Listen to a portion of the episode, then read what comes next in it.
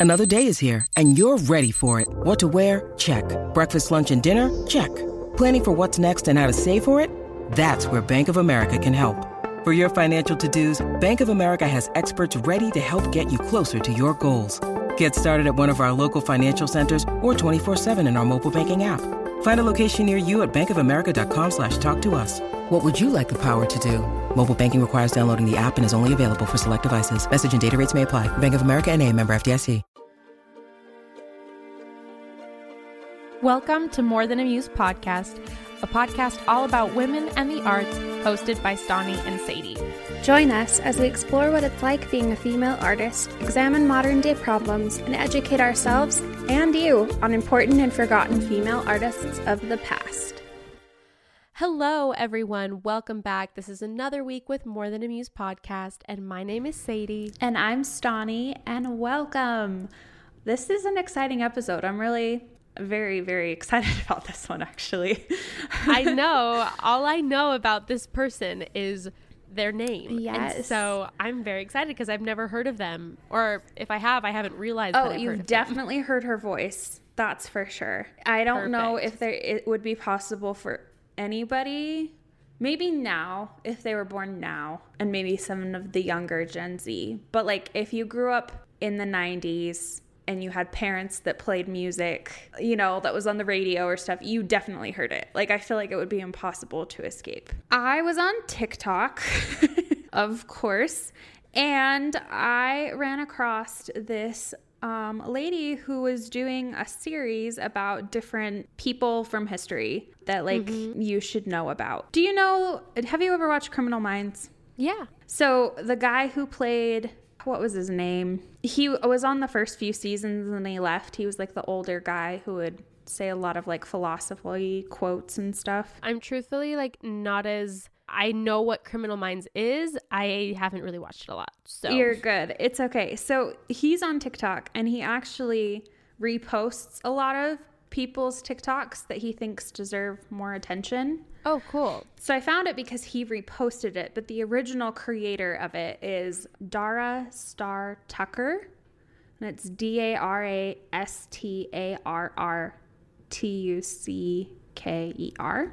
And her bio says she's a singer and social commentator. And she just has a bunch of stuff on there. I haven't looked through all of hers. I did run across another one of her, like her videos, and it's super incredible. I think she calls the series like the music breakdown. Anyway, I ran across her video talking about Martha Wash and like the different legal battles that happened because of it, which we'll get into. There's there's a bunch, which is just so cool. And so I I saved the video and I'll post it. I feel like I'm tripping all over my words. Anyway, I'll save the video and I'll post it to the Instagram. But this story is just absolutely insane and like blew my mind. Just the different things. It's like on the same level of like legal battles that you'd assume as the one artist we covered whose husband stole all of her paintings. Stole all of her paintings. What was her name again? Margaret Keane. Yes. I feel like it's the same level of like legal lawsuits as Margaret Keane, where you're just like, what? Wow. So I'm excited. Me too. And then as I did my research, I realized that I know nothing about the origin of disco music. I don't think I know a lot either, and I have a whole music degree, so that's pretty, probably pretty embarrassing. And so I was like, that is an entire like I've heard a lot of things about like how rock and roll started, how R and B began, country, you know, like all those things. Like, but I don't think I've mm-hmm. ever heard anyone talk about the history of disco. And then I was like, oh, this will be like a brief little thing that I look up and talk about. And then it turned into this whole story that is actually insane, and it literally ended in a riot.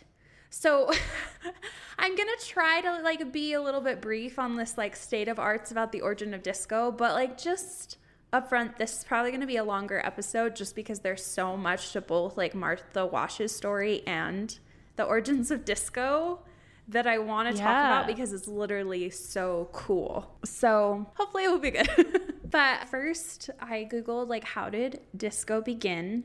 And interestingly enough, disco music started in World War II because the Nazis outlawed live music. They said you can't have live music in nightclubs or in, performance halls or anywhere. And so even though like Paris, Belgium, everywhere else like that, they were known for like their live jazz mm-hmm. music and everything that they were playing at the time. They weren't allowed to play that anymore, and so they had to rely on physical records. And a woman is actually credited with being the first DJ and starting the first discotheque. Her name is Regine Zeilberg, and she's a Belgian born French singer and nightclub impresario. And she actually dubbed herself the Queen of the Night, which is cool. Okay. But she started her first discotheque in Paris and was the first club DJ in 1953. And her club was called the Whiskey A Go Go. I love which that. is so funny. And of course, disco comes from the word discotheque, which literally means a library of phonograph records. So it was literally just like a shelf of records that I had no idea that that's like where that name came yeah. from. And so that's where these clubs started forming and instead of booking a band they just had to rely on records and then that became like a huge popular thing and then it transitioned over into the United States in the early 60s, where they shortened the term to disco. And then it just evolved.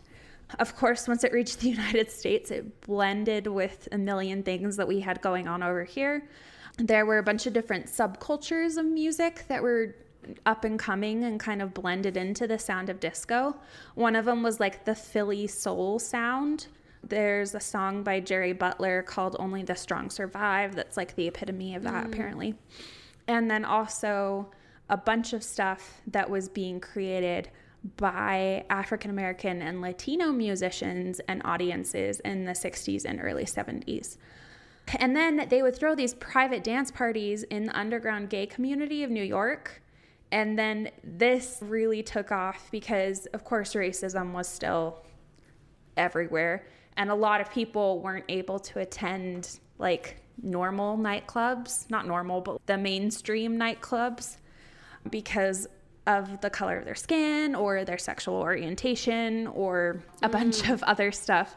They called it like mainstream American WASP, like white Anglo Saxon Protestant culture. Yeah. So just like the very mainstream typical. And so people of color and LGBTQ plus folks that weren't able to go to those other clubs started going to these underground mm. disco clubs and it really took off stars of r&b started to really incorporate disco elements into their music like stevie wonder and the o'jays mm. by the mid 70s gloria gaynor and donna summer were topping the charts with disco hits they had a billboard magazine article that started documenting the popularity of disco music, and the first number one disco song on the chart was You Should Be Dancing by the Bee Gees. In 1971, an iconic television show called Soul Train aired on national TV for the first time. Before that, it had been like a local television show in Chicago. But then it became like a huge instant hit because it featured a lot of black performances. And it really complemented what disco was all about mm. with like the sleek style, big afros, talented amateur dancers, incredible performers.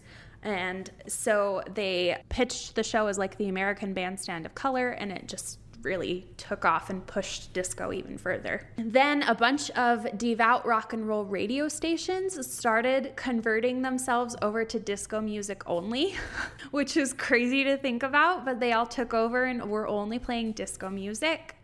And then, even in 1977, there was a film created called Saturday Night Fever that was about New York City's disco culture. And it actually ended up winning Best Movie of 1977 and Best Motion Picture at the Golden Globes. However, apparently, not all of that was very accurate because the article it was based on wasn't exactly accurate. But still, like people were really tapping into the popularity of disco. The funny part is, is that a bunch of journalists in the 70s couldn't explain why disco music was so popular. And they were like, why is this popular? It was created by the subculture of white America, yeah, not by the mainstream culture. So why is it so popular? And a lot of people have explained now that it's kind of funny that they had a problem with disco when they didn't have a problem with like rock and roll, which was, you know, also created by, of course, you know, like the black songstress Yeah. is what they say, Sister Rosetta Tharpe, like she's the mother of rock and roll. But the thing that was cool and unique about disco is that it's one of the first times since Yeah. jazz that a music genre created by like people of color went mainstream and still remains sung by people of color. So it wasn't taken over like rock and roll was kind of taken over by Elvis Presley and the Beatles and then it became more popular whereas disco music continued to be sung and performed by people of color which is really amazing. And then of course also like disco music was really fundamental to like all of the technology that we have today, like mixers, loudspeakers, lighting, like the synthesizer. So like a lot of those things that are so popular in like club and modern dance culture wouldn't exist without disco music. Well, and even just like how modern music is produced and Mm-hmm. created, like we like it relies on that technology. So that's so cool. Exactly. Yeah. And then this is where it gets really crazy. So, in the summer of 1979, disco is at the height of its craze. Like, everyone's obsessed with it. Donna Summer is called the queen of disco, and she's everywhere on the radio. You have Gloria Gaynor, Earth, Wind, and Fire, the Village People. Like, everyone is listening to disco. Mm. What happened is that there was this guy, he was a radio DJ, Steve Dahl, and he got fired from his job at WDAI Chicago in 1978 because the station decided to switch from rock and roll to disco and they cut his morning show. He was only 24 years old, and instead Wow. of getting mad at the radio station itself or his bosses or anyone else that was actually responsible, he turned all of his anger at disco Okay. the genre itself. He actually was interviewed on the Tomorrow Show, is what it was called, which is funny because now we have the Today Show. I don't know if that was also Is that like a connection? I don't know. But he got interviewed by Tom Snyder and he said, It's not so much the music that I dislike, it's actually the culture, which is very problematic. yeah, I was gonna say, ooh, okay. Yeah. So then what happened is he actually ended up getting rehired by this other radio station called The Loop, which was a rival to WDAI. And he started leading this really stupid thing that caught on. He called it the Anti Disco Crusade. Oh my gosh. And basically, on his morning show, he would destroy disco records on air. And that was his whole thing. So he would drag the needle across the record and blow it up, or he would mock disco constantly on air. He released some songs that were parodies of popular disco songs. They said, I love this. In the article I read, it said, for the sake of your ears, don't look them up. and he uh, started getting invited on these talk shows. Like I said, he was on the Tomorrow Show talking about like why he hated disco music. And then it got worse. Steve Dahl's radio station caught the attention of Mike Veeck, and Mike Veeck's father, Bill Veeck, owned the Chicago White Sox. And they would do all these crazy promotions to like get people to come to the games.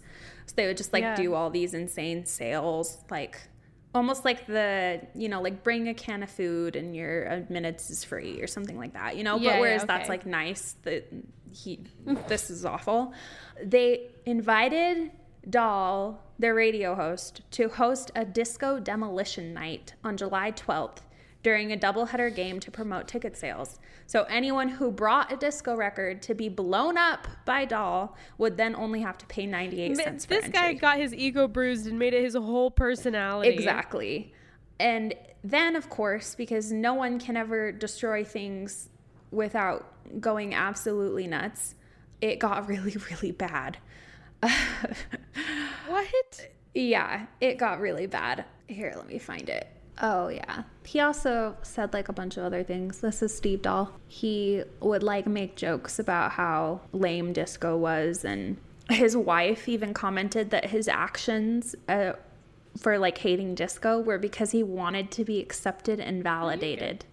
He felt lost in a new culture of women's that happens. liberation, black rights, sexual liberation, and androgyny and materialism. And I just think it's funny that like this culture that was so inclusive made him feel so threatened. but anyway, back to the disco demolition night. So he dressed up in a military helmet and army outfit and then went down to the field. And it was supposed to be just this funny joke between him and all of his friends, right? But what happened is that he began to fire up the crowd on a microphone and said, These disco records that you brought tonight, we've got them in a giant box and we're going to blow them up real good. And so they got everyone to chant, Disco sucks, and then blew up a bunch of like disco discs, leaving a crater in the middle of the field. One thing that was really sad is there was actually a black usher who was there. His name was Vince Lawrence, and he was an aspiring musician. And something that he noted is that he was actually hoping he could grab a few of the records and take them home with him because they were like people he listened to and he wanted to keep them. And they were trying to destroy them. And the White Sox were actually only expecting like 5,000 people to turn up. And there was 50,000 people there. That is insane. So it was a lot bigger too than they expected. And one thing that he was really uncomfortable with is the fact that a bunch of the records that people brought weren't even disco.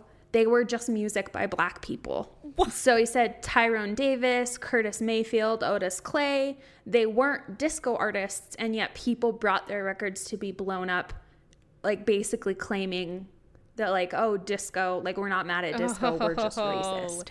See, now it all makes sense. I'm like, this is like the most bizarre thing hating a music genre this much.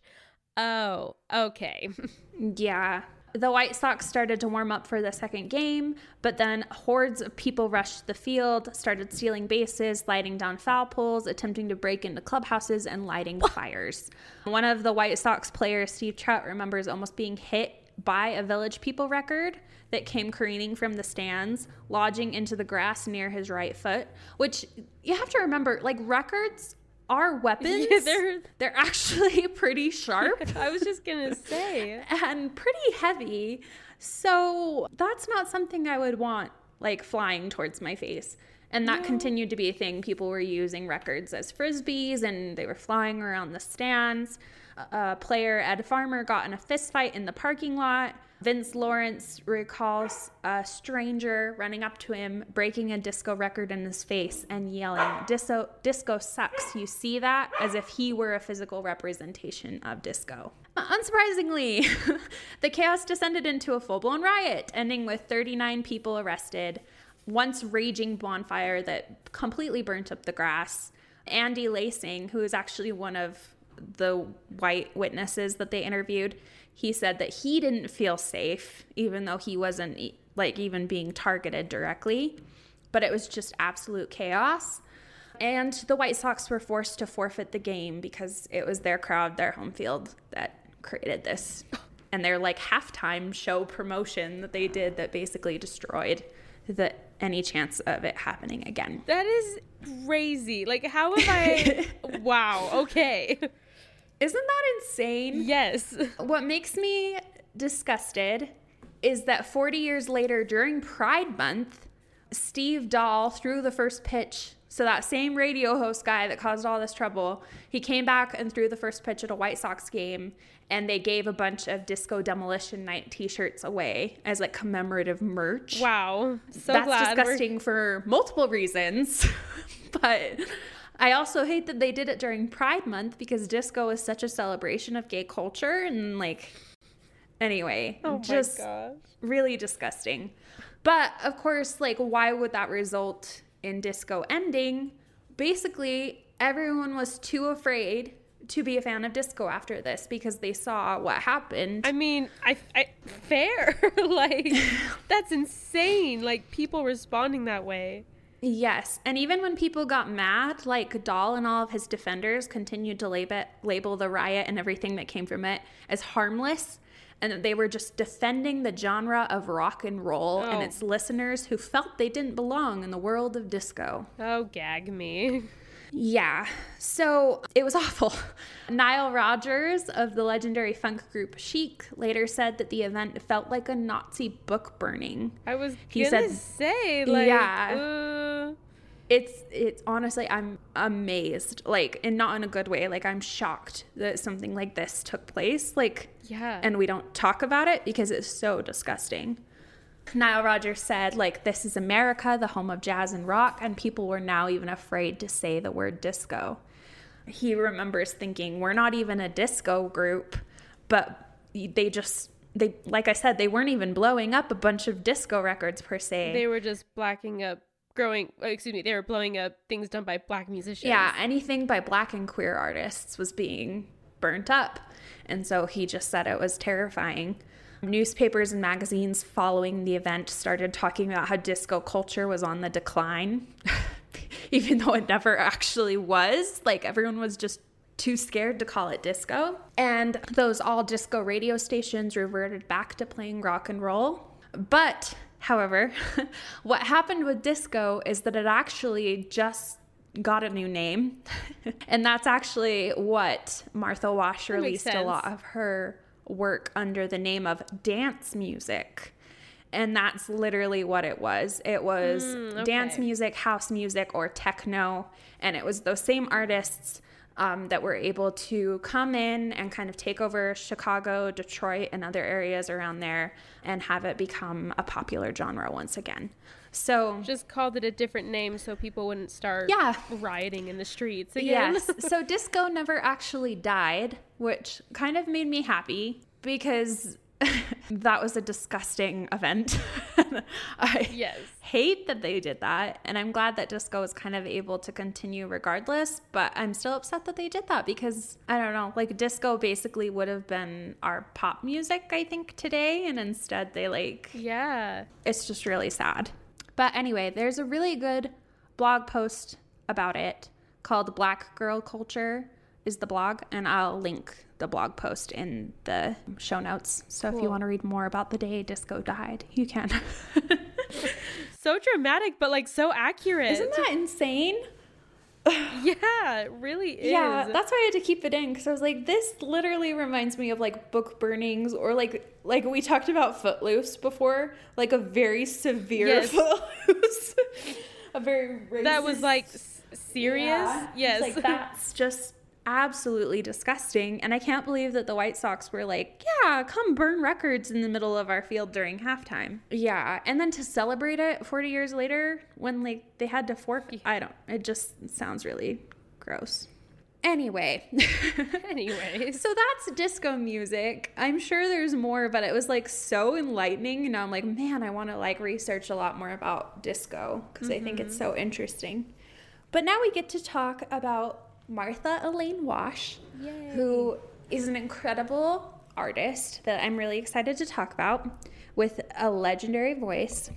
She was born on December 28th in 1953 and she is a singer, a songwriter, an actress, and a producer. Uh, a little bit of everything. It's crazy. But her musical career actually began at like age two or three in her parents' church choir, which is so young and really I was cool. gonna say. I mean, Yeah. okay. And she was born in San Francisco, so that's where she grew up. She was a daughter of devout Christians, and so she would absorb and imitate what she called the gospel greats, like Mahalia Jackson and Clara Ward. And they would listen to these gospel artists while they cleaned the house, her and her mom. And then at the same time, she said she'd sneak in records of the Supremes, the Temptations, and Rare Earth because I wasn't allowed to listen to secular music. Love yeah, so she's sneaking in the Supremes on uh, the down low to listen to. She attended McKinley Elementary and then ended up graduating from San Francisco Polytechnic High School. She sang in the school choir, of course, and continued to sing in public through her church choir. She said it was one of the ref- few refuges from constant bullying over her weight. And then after years of singing gospel music, of course, from like her choir performances at church, she started taking private lessons with an opera teacher and then started developing a vocal style that drew on opera, pop, rock, and funk. that she like loved. So it was like this blend of everything. And you can definitely hear it in her voice. Like she just has the perfect like belting voice that uh it's so good. One thing that was really cool is during her time in high school, the school choir teacher like really pushed hard to give them exposure. And so they traveled and performed throughout Europe for two weeks, like literally Oh. toured Europe. That's insane. Yes, which is insane. And then they also saved she saved up enough money and like raised it to record albums with the high school choir kids. So Wow. they had released four albums before she graduated, which is also incredible. The, the teacher was able to do that. I think that's amazing. So then she graduated from high school, ended up joining a gospel group called Now or News of the World. And this is where she met the other half of the Weather Girls, Izora Rhodes. And while they were both kind of singing with Now, Wash worked as a secretary for UC Hospital, and Rhodes was working as a bartender and a nurse's assistant, as well as a piano and vocal teacher. And then, kind of where they got their start as a duo is Wash went for audition to sing with Sylvester, who was a famous vocalist at the time, and he wanted background singers. She said she first saw him when she went to see a Billy Preston concert, hmm. and there was an, he was the opening act. Sylvester was, and she he has like this high falsetto voice, and she remembers watching him and just saying, "Who is this guy?" And she didn't sit down throughout the entire performance. And so when he had an open audition for backup singers, she went. She said the entire audition lasted five minutes. There were two skinny white girls that auditioned for him a few minutes before I walked in. Cool. I sang a gospel song for him, and he told the other two girls to leave and said, Okay, I'd like to hire you. Do you know someone that is larger than you that can sing? and so she contacted her friend, and they started as the two co singers as his backup singers. And what was kind of funny about it is that, Dang. like, so it was during the height of disco, right? It's like 1974. Disco's not dead yet, still very popular. And even though disco was a really popular place for like social outsiders, uh, he was an openly gay cross dressing frontman.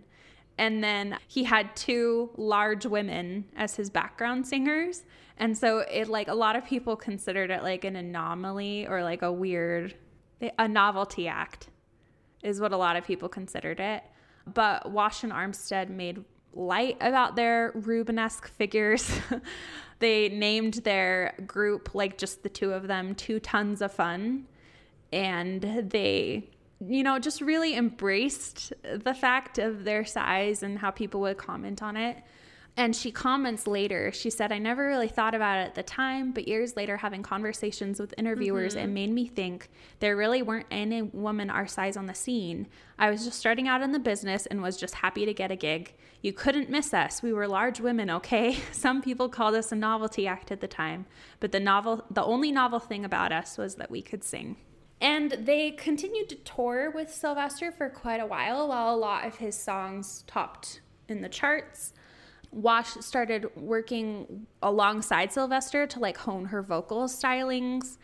They, of course, performed a lot of his background vocals for his recordings that peaked on the Billboard charts and even became like a number one single on the charts. It was a song called Dance Disco Heat, which is the lead single.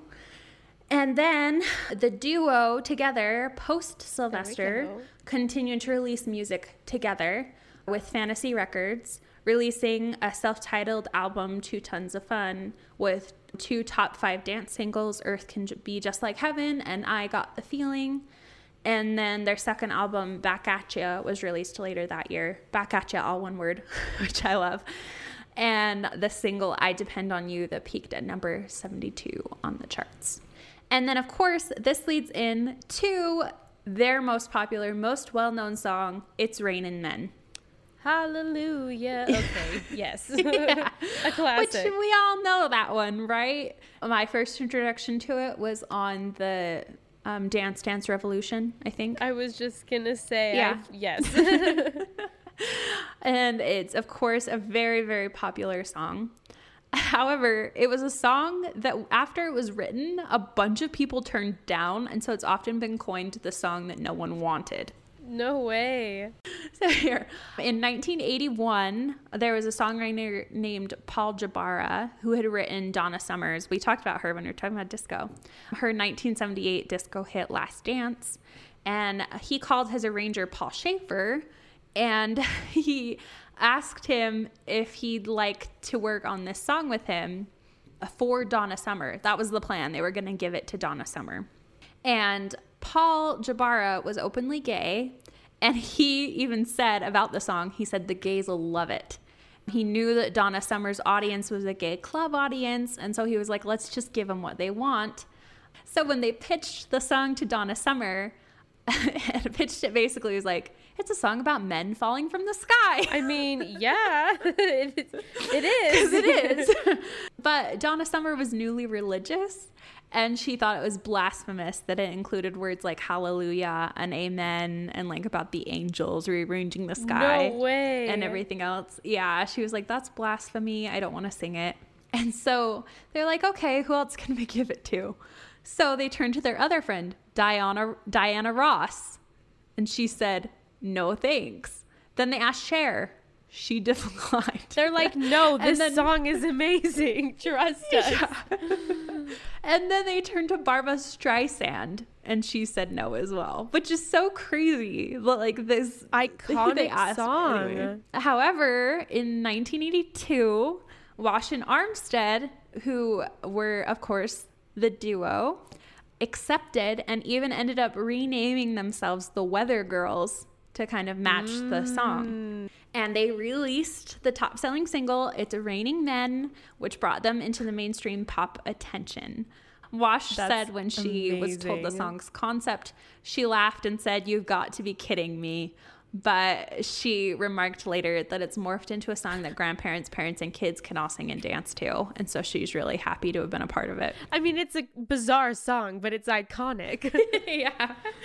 And of course, like the song was really, like he said, the gays will love it. It was very popular with the gay community and it was really embraced. Like YMCA by the Village People, it also became a gay anthem and later a mainstream hit.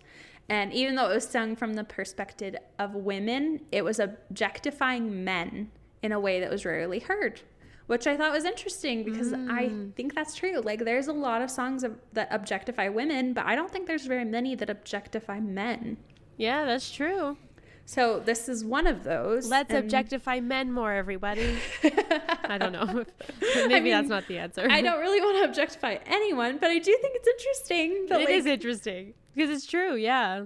of course, like that idea wasn't lost on the gay listeners, and so they saw that as like a celebration of her culture, Mm-hmm. and they really embraced it. The song sold six million copies worldwide. Of course, like the shouts of hallelujah and amen fit right in with the duo's gospel roots. The Hollywood film and television producers really embraced it as well, and it's been featured on tons of TV shows and movies. I was gonna say like it's like perfect for those like move like because it's so ridiculous that it mm-hmm. like it just works. Exactly. And Martha Wash even commented, she said, Could you imagine Barbra Streisand singing that song? like, you can't. Like, you really can't because it is, it is ridiculous. But that's, yeah, that's kind of what But makes it fun. The music video is even more ridiculous than the song. It was super low budget. It was filmed in an abandoned building. If you want to see something just absolutely poorly made, but like funny, then you can watch the music video. Both of the singers didn't have a pleasant experience with it because during the shoot they even had to they had to like fall on this mattress and they found out later it was infested with bed bugs. Ooh, okay. Yeah, and was just like it was filmed in an abandoned building. Like it was just not Oh my great. And so like even though the song was doing really well, the music video was just kind of thrown together. Yeah, I'm surprised they like six million copies. Like, could we not put together a bigger budget for this song? Okay. It it was ridiculous. So the music video is kind of trash, But the song's great. Yes. And when they were talking about the song, like Paul Shaffer, one of those co writers, they were discussing what made the song work in an episode on the TV series called Unsung. And he said it was the craziness of the concept combined with the serious conviction of Martha Wash's delivery. She delivered it straight, Shaffer says, not even with an arched eyebrow. She gets the joke, but the fun comes from how she doesn't try to take the joke and put a second one on top with her delivery. She just takes it to church every time she sings. She's a pure musical spirit. I love that. I love it too. I think you're right. Even if you've listened to the show The Office Ladies, so many times they bring up that in mm. auditions what when ended up winning people the role was then they didn't try I to joke that. about it. They just played it straight. Like you just play it as if that's what it is and it makes it funnier because it's so absurd that like it fits better if you pretend Yeah. that it's not. Like if you acknowledge that it's absurd, it doesn't work as much. Yeah, exactly. So I thought that was really cool. And I think that that's a good note for like comedy that like sometimes it's mm-hmm. better if you just play it completely straight. Yeah. It was a huge hit for the Weather Girls, obviously. They ended up recording another rain themed song, I'm Gonna Wash That Man Right Out of My Hair, which I feel like I've heard. Oh, that's funny.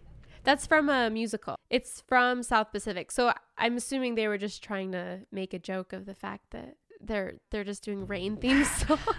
yeah, funny. So they actually ended up receiving a Grammy Award nomination for best R&B performance by a duo, which is weird because it's not R&B.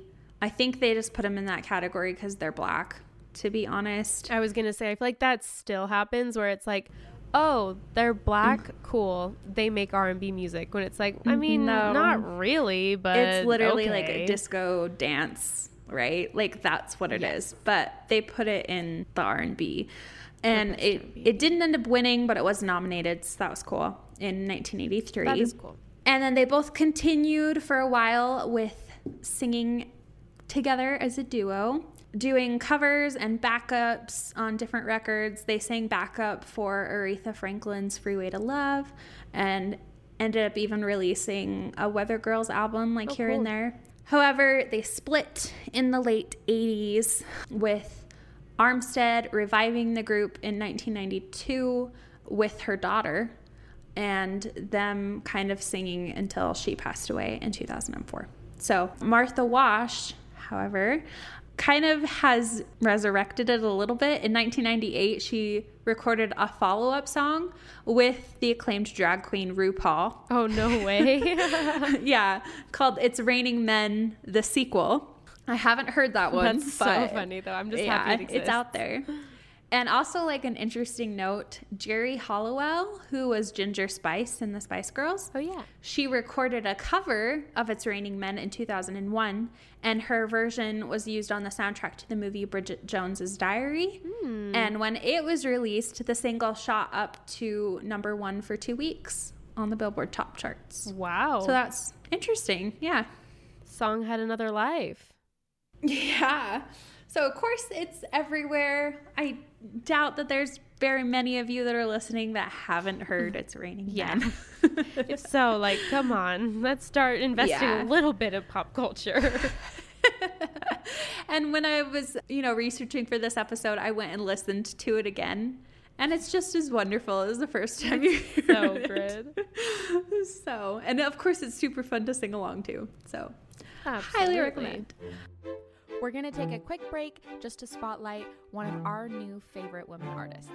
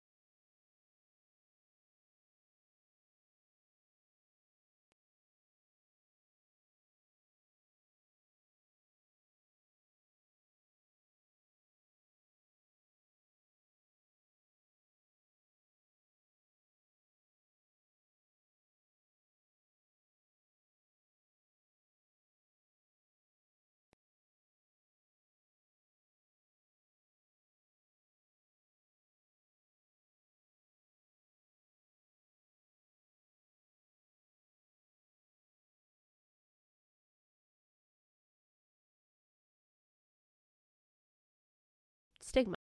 But yeah, so like there's tons of books that like, you know, there's like definitely like the book talk books and like when you go to Barnes and Noble now, you'll see a whole shelf that's just labeled BookTok That's for all the ones that people are recommending or Oh, that are really popular on TikTok and I've read a couple of them. I'm making my way through. I think a big one that I just purchased recently is like The Invisible Life of Addie LaRue. Or yeah, is that what it's called? Yeah, I've heard Of about a lot that one a lot. Yes, so that's my one that I've recently purchased that I'm very excited to start. Another major BookTok book I've read is People We Meet on Vacation. Oh, did It's you like it? novel. I I loved, it. which makes me want to reach more read more romance novels because the last book I read that fast was the first one in the Montana Marriages series Oh, yeah. that you lended me. so I'm like, I think I like romance novels, and we've talked a lot about that genre in that Yes. episode. Go check it out. It's one of my favorite episodes we've done. I think that's our underrated episode. I agree.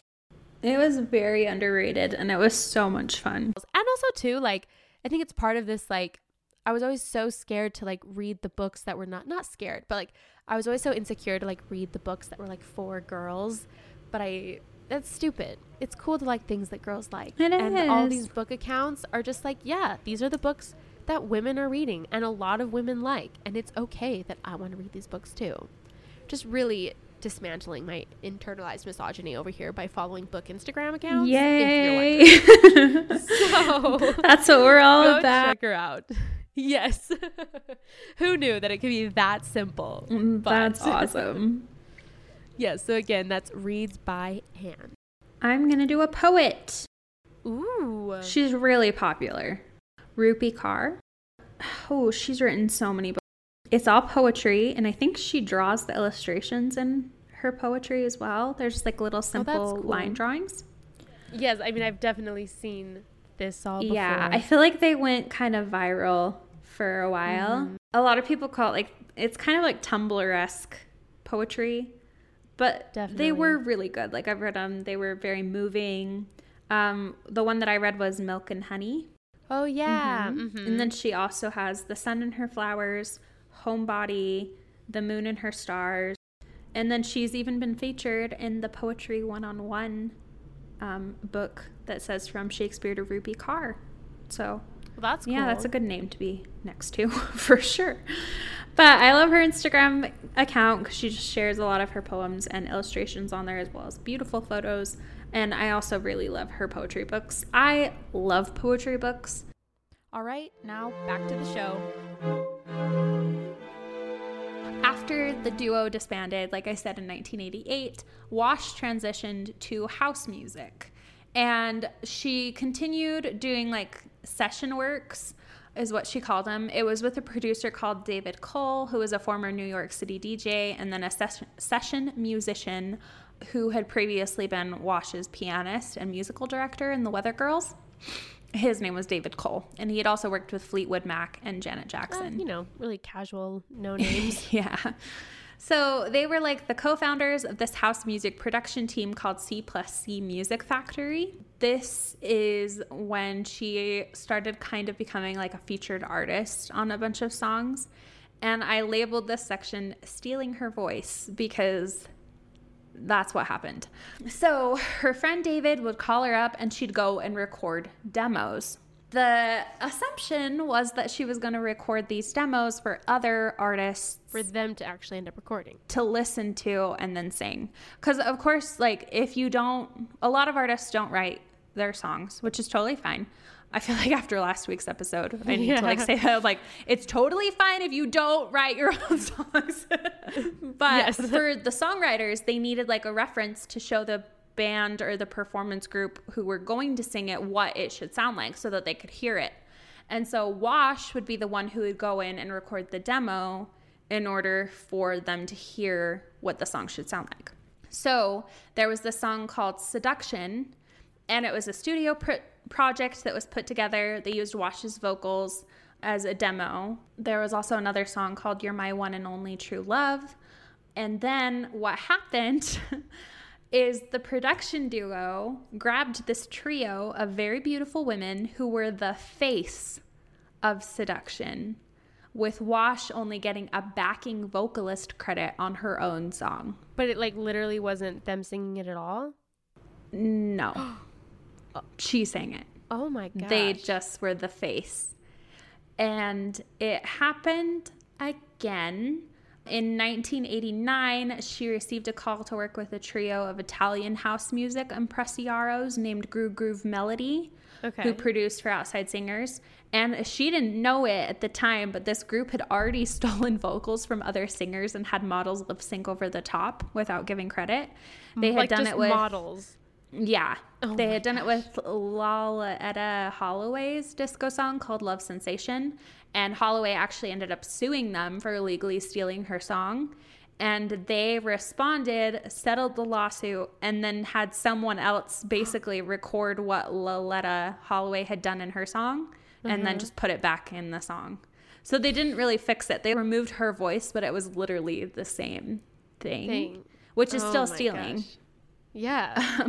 Anyway, so Wash didn't know this. She was paid a flat fee to record demos to be presented, and instead of using it as a demo, they just used her vocals. It was practically on every single song in the Black Box's debut album, Dreamland. Oh my And- gosh. Yeah, with hits called Everybody, Everybody, I Don't Know Anybody Else, Fantasy, and Strike It Up. Here's the worst part. Before, she had been credited as a background vocalist, even though she was the primary vocalist. This time, Did she not get wasn't any? credited at all. Oh my gosh.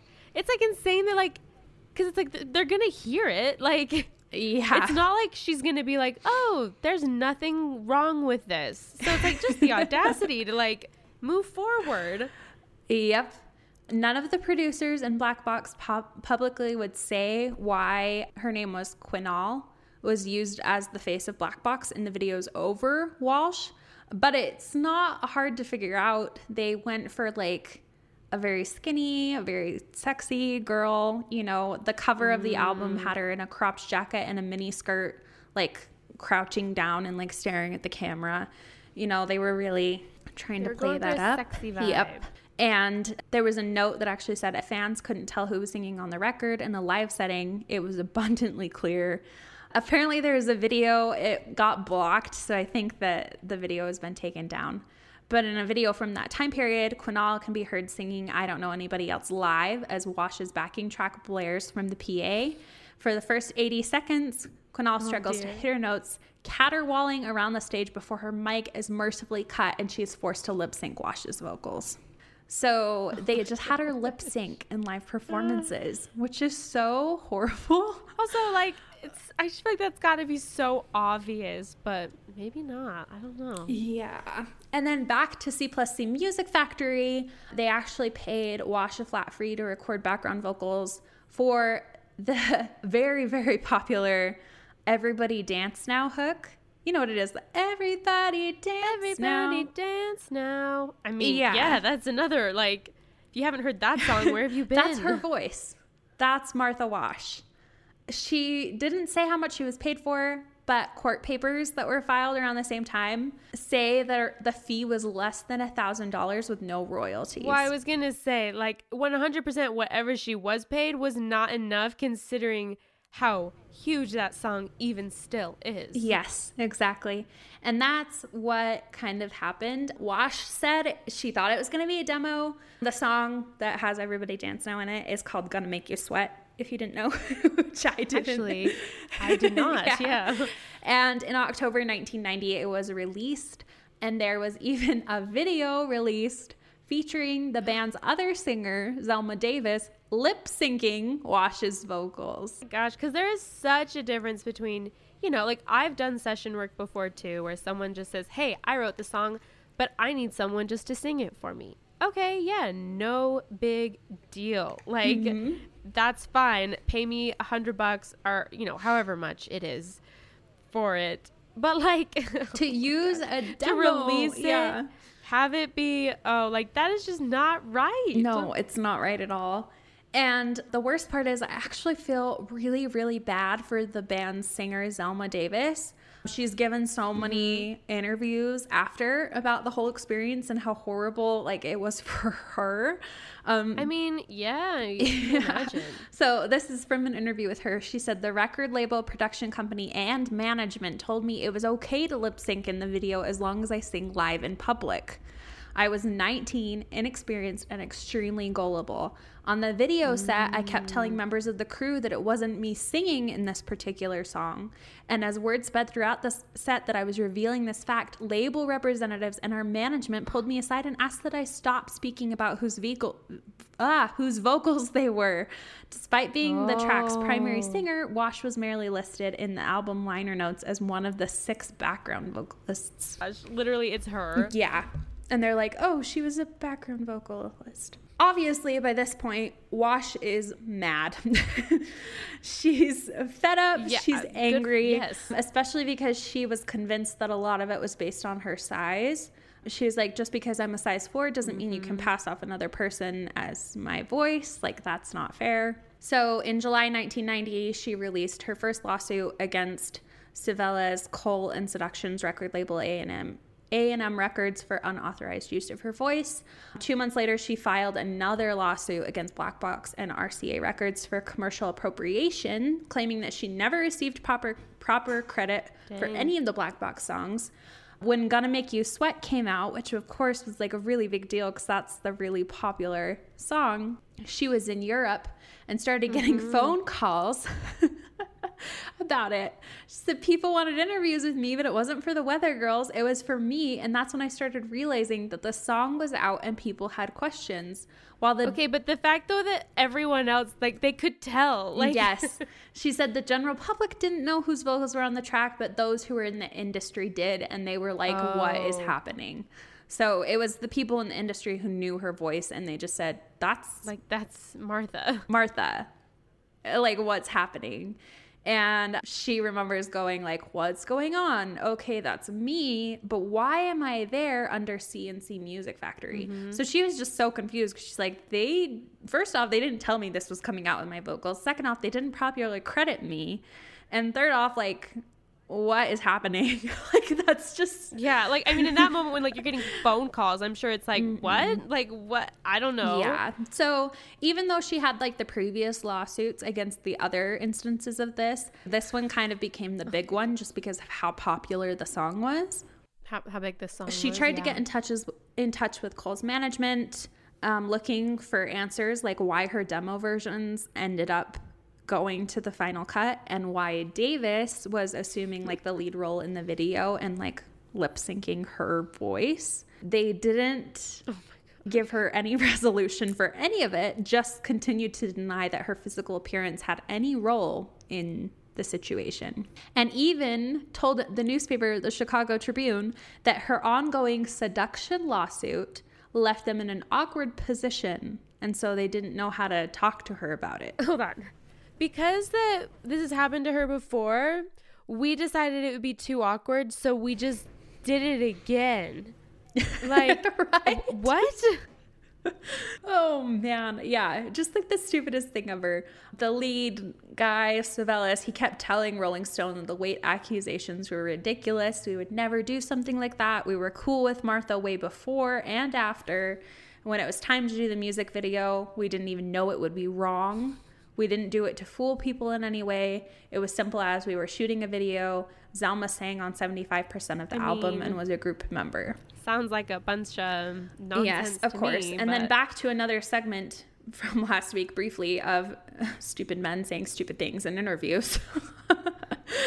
um, a member. They always do so well at that. yeah, right.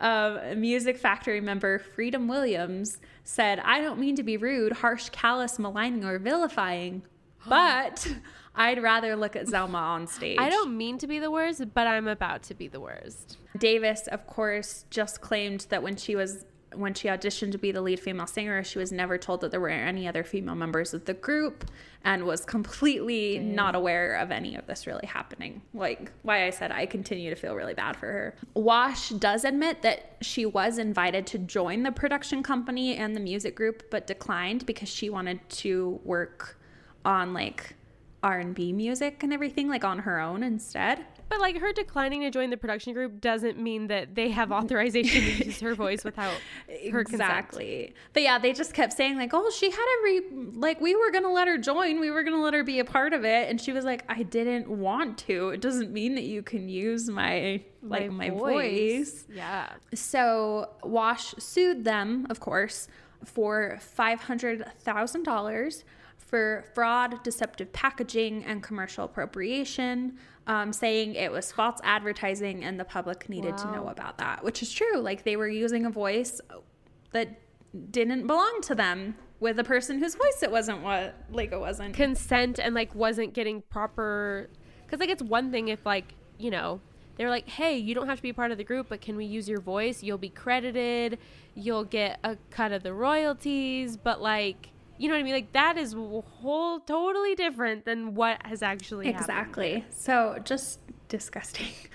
Clivillés maintains to this day that the lawsuit wasn't necessary and there was no intentional deception on his part, arguing instead that the media media perpetuated the notion that CNC had tried to oh pull a fast one on the music buying. like public. even still after that to be like no we didn't do anything wrong it's like no you, you just like just take the loss like you absolutely did Wash ended up settling for an undisclosed amount that was just labeled as substantial with quite a few of the different record labels and companies. She ended up settling with Sony as well, who did the mm. music video.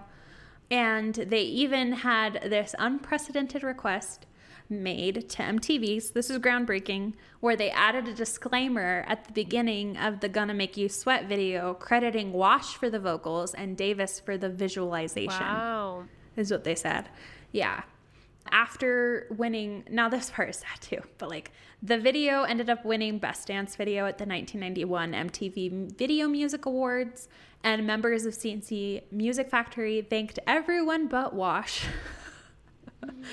With Davis curiously thanking MTV for showing that I can sing and I am talented, even though she wasn't singing. Davis later said that she didn't even know about the visualized addendum when she saw the video on TV, and she was just upset that no one had informed her that the disclaimer had been added, especially because she didn't want to be like, she didn't want to lip sync in the first place. yeah So she was kind of pushed into it by her management. So the whole thing was just embarrassing for her. I mean, fair. Yeah. It should be more embarrassing for the men who made that decision, but whatever. Yeah. She said the manager called her a brat, and a lot of people started portraying her as the villain because they, you know, like she was the face of the music yeah. video. She said, For 20 years, I blamed myself. I experienced severe depression. No record label would touch me. I was branded a model and a fraud. My career was over. I was blacklisted, chewed up and spit out. I felt horrible about myself for the part I played. As a child, I was a fan of Martha Wash, and I still am. I apologized to her several years after the scandal pl- scandal placed blame on myself and claimed responsibility for my role. Martha's vocals were used as the lead, and I believe she had the right to sue for proper compensation. I mean, yeah, that sucks, especially when it's like, you know, like she's left to almost like get the worst of it all when it's like, yeah, she was the singer, but it sounds like this wasn't her choice at all. no. all. So, like she said, she was 19, she was young, and literally everyone, the record label, everybody told her, no, it's fine, you do it. do it this way. Yeah. Like, I don't know if there's many of us that would be able to stand up and say, no, that's wrong, you know? Well, and especially when they were like, oh, it's just for the video, but like you'll sing it live in this. So it's kind of like, oh, okay, maybe this is just a placeholder for while we're filming the video right now. And like, Yeah. she was being honest. She was telling everyone, like, oh, yeah, these aren't my vocals. So it's like, and then the record label was like, mm, no, don't, don't let them know. So it's like, oh, so like they knew they were doing something wrong, and now she's just left to like, you know, like I said, take the worst of it. Yeah, and I really do feel bad for her because unlike the other instance where the lady that they had kind of lip syncing couldn't even sing, like Mm-hmm. maybe her vocals wouldn't have been as good as Martha Wash's because, like, you know, there was a lot more training and stuff there. There's a reason they Yeah. used her demo, but she actually could sing, and she never said that she couldn't sing it. Like, it, you know, it just maybe wasn't Mm-hmm. what exactly what they were going for with the sound, but like, she was a musician. And she did sing on the rest of the songs in the record. Yeah, that's true. It's honestly insane to me that this didn't like ruin the success of the song. Like I feel like that just shows how good of a song it is that like even in this scandal, like it won awards, it did this well and it's still this well. yeah known. exactly it's It's really crazy. One of the greatest things that came out of this whole mess is that it sparked legislation in the early 1990s for vocal credits and on CDs and music videos, and now they're mandatory, which is really cool. Okay, so in November 1990, have you heard of Milli Vanilli? Yeah. Yeah. So the two members of Milli Vanilli, Fab Morvan and Rob Pilatus, Yeah. admitted that they didn't sing any of the songs by Milli Vanilli. Wow. So they were just like, I, I didn't have time to look into that one, but like, I'm guessing they were just kind of like a lip sync front as well for like someone else's vocals, which is crazy. And then obviously with the Black Box albums and what happened with Martha Wash, a bunch of people who had bought the album actually filed lawsuits against the record labels saying that it was class action consumer fraud Dang. and yeah and of course like it it worked because it is technically to say that someone's saying something if they didn't Yeah. and to put someone at the front of something if they weren't actually the one who did it you know like that is false advertising Uh-huh. and so, as a result of the lawsuits, record labels were forced to assign proper vocal credit for all of the albums and music videos, making Martha Wash an unwitting industry pioneer. And of course, this lawsuit was filed under the truth in advertising laws, which is very cool. that There's a whole category for truth in advertising. Mm-hmm. And bills were introduced into New Jersey and New York to protect concert promoters and pre recorded material from being used on stage. So they had to Yeah. like disclose if someone was lip syncing on stage and in all other instances like that. And it also I feel like there's still instances though of like people who do lip sync. So I'm like curious as like how that's Yeah, I don't know. Maybe it's different out. if it's like they sang it and so that it's allowed. Or maybe that's the difference. Like they have to prove that they were the one who actually did the vocals. who like and then I it's can maybe see okay. that But then. like yeah, you have to they have to disclose whether pre-recorded material is being used on stage or not. So I don't know where they disclose that. Like I was gonna say, or maybe they just like make it really tiny print so that like no one's actually looking for it, but like if anyone brings it up, it's like, oh well, we Yeah, said put it it, so Yeah. And then eventually it led to, like I said, the federal legislation. So they had to put vocal credit on all albums and music videos, which is really great. Something that's funny is that RuPaul even recalled hearing the records without the images, and he went, Wow, that's Martha. She sounds great. And then the images came out, and he was like, What? What? and then ended up saying, Well, of course, this is proof, proof of the superficiality and hypocrisy in our culture. The people that buy music are looking for themselves in the images that they buy, and it's unfortunate that the voice and talent is just a small part of the equation. So I thought that was a really good way to put it. Yeah. Surprisingly, even after all these lawsuits, Wash teamed up with C+C Music Factory for a follow up song called Anything Goes and even appeared in the video for the album's biggest hit, Do You Want to Get Funky? She said she ended up making peace with Cole, so one of the members, before his death in 1995. And I love this quote from her. She said, You can't live in the past, and mistakes were possibly made on both sides, said Wash. I even went on the road with them this time. Some people hold grudges for decades, and I don't understand that. You've just got to keep it moving. Um, of course, to this day, she's known as the most famous unknown singer of the 90s. I mean, yeah.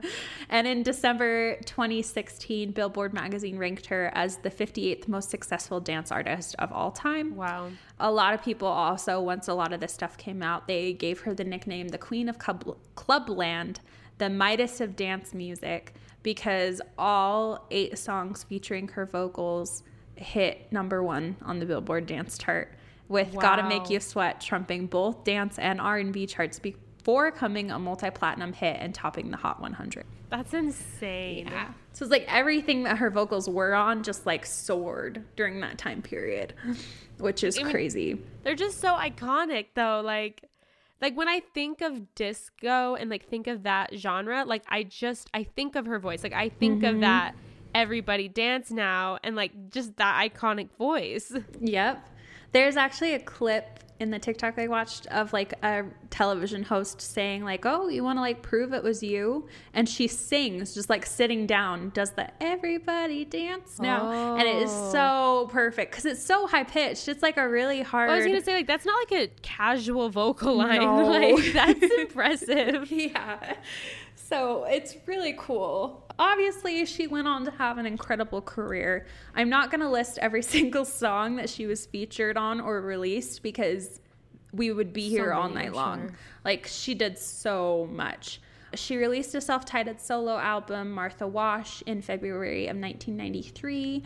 It did really well. The lead single ended up becoming her fifth number one dance single as a solo artist, which is a really big deal as well. And then a bunch of the other singles from that album also continued to chart.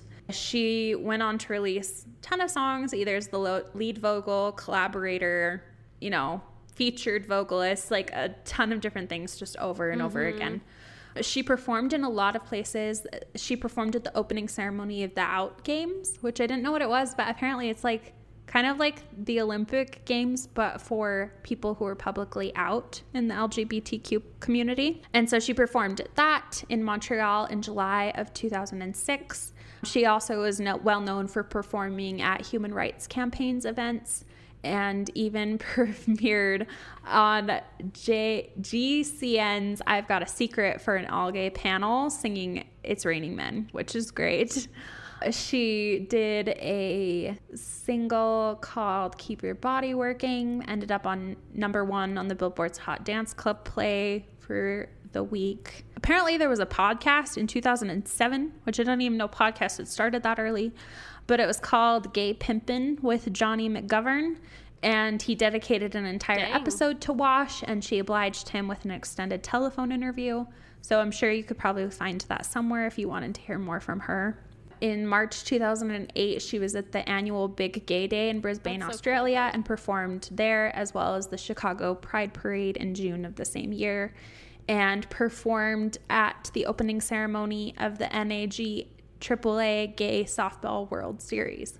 On October 1st of 2012, she was on The Late Show with David Letterman, celebrating the 30th anniversary of the release of It's Raining Men. And in March 2013, she was a special guest for New York City Gay Men's Chorus during their spring production. She also was in a documentary film, 20 Feet from Stardom, another thing to look up. And then she released her second solo album, Something Good, that also continued to receive positive feedback and chart. In 2015, this is kind of something different. Her and two other female vocalists created a group called the First Ladies of Disco, which I love. Oh, I love yeah. that. Yes. The other two were Evelyn Champagne King and Linda Clifford. And they released a debut single, Show Some Love, in March 2015, which peaked at number six. And they did a ton of performances together, you know, under the name of the First Ladies of Disco, which was actually inspired by a book. And I found the book, it's on Amazon. It's called The First Ladies of Disco. And the book had oh, 32 original interviews from women that started their career during the disco era. And so they talked to a bunch of them. And of course, these were three of the main interviews throughout the book that ended up teaming together to kind of share their story. Yeah. But the book's also out there if you want to read that about disco. I think it's only $16 for like the Kindle version. Oh, cool. Which is great. And they talk about how they view their music careers, the connection to gay audiences, and places in dance music history, which is very cool. That is cool. And in March 2008, Wash began a YouTube web series called 10 Minutes with Martha Wash. The videos are still there, so you can still go watch them. I didn't have time, but they're all there. And in 2004, she actually launched her own independent recording label called Purple Roses Records. And it was intended to be a platform for emerging talent and for artists who may be overlooked by major record labels. And that's where a lot of her songs that followed were released, as well as the First Ladies of Disco released a lot of their songs on there as well. She hmm. also released a single that was featured on the musical film Holy Broken, and she played the role of a woman named Rose in the film with her acting debut. And then wow. in September 2018, she joined the cast of Waist Watchers, the musical, which is great. And then in March 2019, the First Ladies of Disco released a second album. or wait, a second single, Don't Stop Me Now. And then she released more singles and a third album by herself. In 2019? Yes. Wow. And this was the short list. I know that was a lot, but I didn't go into all of the songs no. and how they charted. I tried to keep it to the major performances and moments, and that was still I'm just really like long. so like 2019 is so recent. Yeah, she's still alive. I yeah, but like to still be making music yeah. like that, like that's just amazing. Yeah, but she's nowadays she is busy with charity work. She, of course, because she's just a wonderful person. She's the spokesperson for QC, QSAC Inc. that provides comprehensive services to individuals with autism, which is really wonderful. And she also works for a You Can Play project that's a nonprofit dedicated to ensuring safety, respect, and equality for all athletes without regard to sexual orientation, which is wonderful. And then she also works for mm-hmm. the Huntington Arts Council and uh, so much more. She's obviously was been heavily involved in the LGBTQ rights and community since the very beginning. She's viewed as a gay icon, which is incredible. I love when people reach that level. it's like a whole other different kind of reward. mm-hmm. And she actually wrote an open letter to the LGBTQ community acknowledging the support that she had received and stating, It means the world to me when fans tell me they followed me through the Sylvester years, came out to my music, or someone decided not to take their life. These are the people I sing for. So, to all you beautiful people out there, I say stand strong, wow. don't give in, and carry on, which is wonderful. She's also been an activist against HIV and AIDS cool. because her music mentor and friend Sylvester, who she started out with, he died because of AIDS. And on World's AIDS Day in December 2012, she was awarded a Lifetime Achievement Award in San Francisco from the AIDS Emergency Fund for her advoc- advocacy and fundraising in order to help against the disease there's more, obviously. On September 14, 2014, there was a musical that debuted called Mighty Real, a fabulous Sylvester musical. Yeah. And it's about Sylvester and his life. And so Wash was a character who was portrayed in the production by Jacqueline B. Arnold. And the city of Washington, D.C. has declared Martha Wash Day in the city of San Francisco, they also declared Martha Wash Day in their city. And in Miami, Miami, Florida, Wash was presented with a key to the city. Wow, that's yeah. so cool. She's also inspired a ton of numerous artists, notably RuPaul, uh, the drag performer. He continues to talk about how much she inspired him, saying that she merged a gospel voice into pop and dance music seamlessly. Her voice speaks to both the church and pop ear and was built to cut through the bass of dance music. The timbre of her voice is so distinct and beautiful. A lot of gospel based singers have come and gone in dance music, but she's the one. He talked about a lot of her songs that just like helped him through different parts of his life, even his mother passing, which is incredible. All together, as of only 2014, Wash's voice has collectively accumulated a total of 15 number one dance singles, placing her as one of the top singers and the most number one hits on the US Dance Club song charts. Wow. Definitely giving her that title once again of mm-hmm. the Queen of Clubland. She's also been referred to as the voice, like just the voice, because of how iconic. And just like, know, she's everywhere. Like, the she's the voice behind It's Raining Men, Sweat, or Everybody Dance Now, Strike It Up, Everybody, mm. Everybody Carry On, and It's My Time. I'm going to end with this quote from this article. It said, Martha's voice has dominated the airwaves, and her charisma and spirit have embraced millions of people around the world. She is responsible for some of the top selling, most recognizable pop hits of the 80s and 90s. It's Raining Men, the cult pop classic is heard everywhere the radio, movies, commercials, TV. Sweat Everybody Dance Now was the highlight of C+C Music Factory's career and sold 5.5 million copies worldwide. Black Box's Dreamland featured four number one Billboard dance singles and three top 40 hits, including Strike It Up, a single that continues to receive massive airplay and is heard at every NFL and NBA game everywhere. All of the above have achieved major success and all have one common denominator Martha Wash. She's the heart and soul of dance pop music. Wow. That's that's really cool. Isn't that cool? Mm-hmm. She's just incredible. Hopefully that end wasn't too much rambling for everybody, but like she just No. accomplished like so much. I feel like it's impossible to fit into everything. yeah. Well, I was going to say like I really I'm this is like my own fault. I feel that I really didn't know her name and like I always knew those songs were iconic and I gave credit to those songs obviously, but it's just like it's so cool like like you said like she's the common denominator for all of those amazing songs that are like iconic even still when they came out 30 40 years ago. Exactly. It's like the fact that pretty much everyone I know can still sing every line of It's Raining Men and everyone knows the like yes. the fact that the song "Gonna Make You Sweat" isn't even called that, and everyone just knows it by the "Everybody, everybody dance dance now." now. Like yeah, literally no idea. that's her voice. Like she was Yes. so incredible that like the song title didn't even matter. Like her line was the part that did it. Like it's just crazy. So, like I said, studying for this episode was a roller coaster from like her legal battles over her voice being stolen, the background of mm-hmm. disco music and the day disco died, to like literally everything else she's been a part of. It just, it's insane. And I wasn't able to find a lot about like what she's up to now. I'm assuming it's just a lot more of that charity work that she's mm-hmm. doing and everything. But yeah, just really cool that she's made such an impact on the music world yeah. that it just it's a legacy that will continue and her like her name is definitely worthy of just being pushed out as much as possible so that more people can hear like how many things she, she was a part of What an icon. yeah seriously so that's martha wash thanks everyone for listening Well, yeah.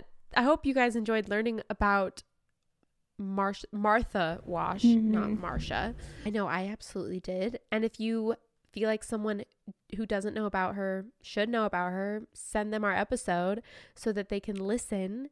And thanks for being here. And if you are a fan Yeah. of the podcast, maybe rate it, review it, send us some Oh, love.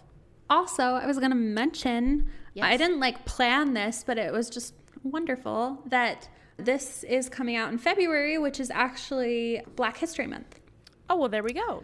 So, if you know, this is a great time to celebrate Martha Wash and her career, especially because she was such a major part of that, as well as study disco, because disco Yeah. was such a major part of, you know, black culture. And it's also a great time to go check out a bunch of other other episodes about wonderful, incredible artists who are people of color. We have a ton. We have quite a few. I know. I'm trying to even think of them. Yeah, them. I know our first was like Augusta Savage, and then we also mm-hmm. have We've Eartha done Eartha Kitt. Kitt, here. Josephine Baker, Josephine Baker is a major one. We also have Misty Copeland. Lil Hardin Armstrong. Yeah, Lil Hardin. That one was such a good one. Gail Anderson.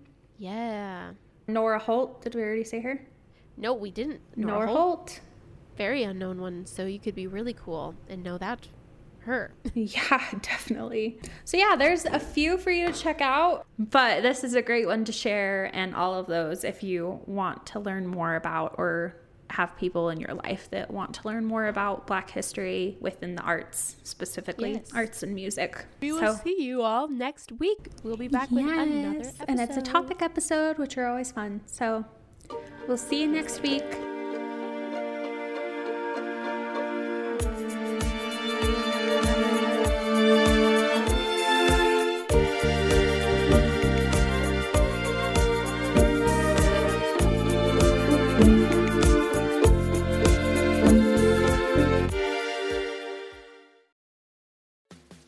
Podcast listener.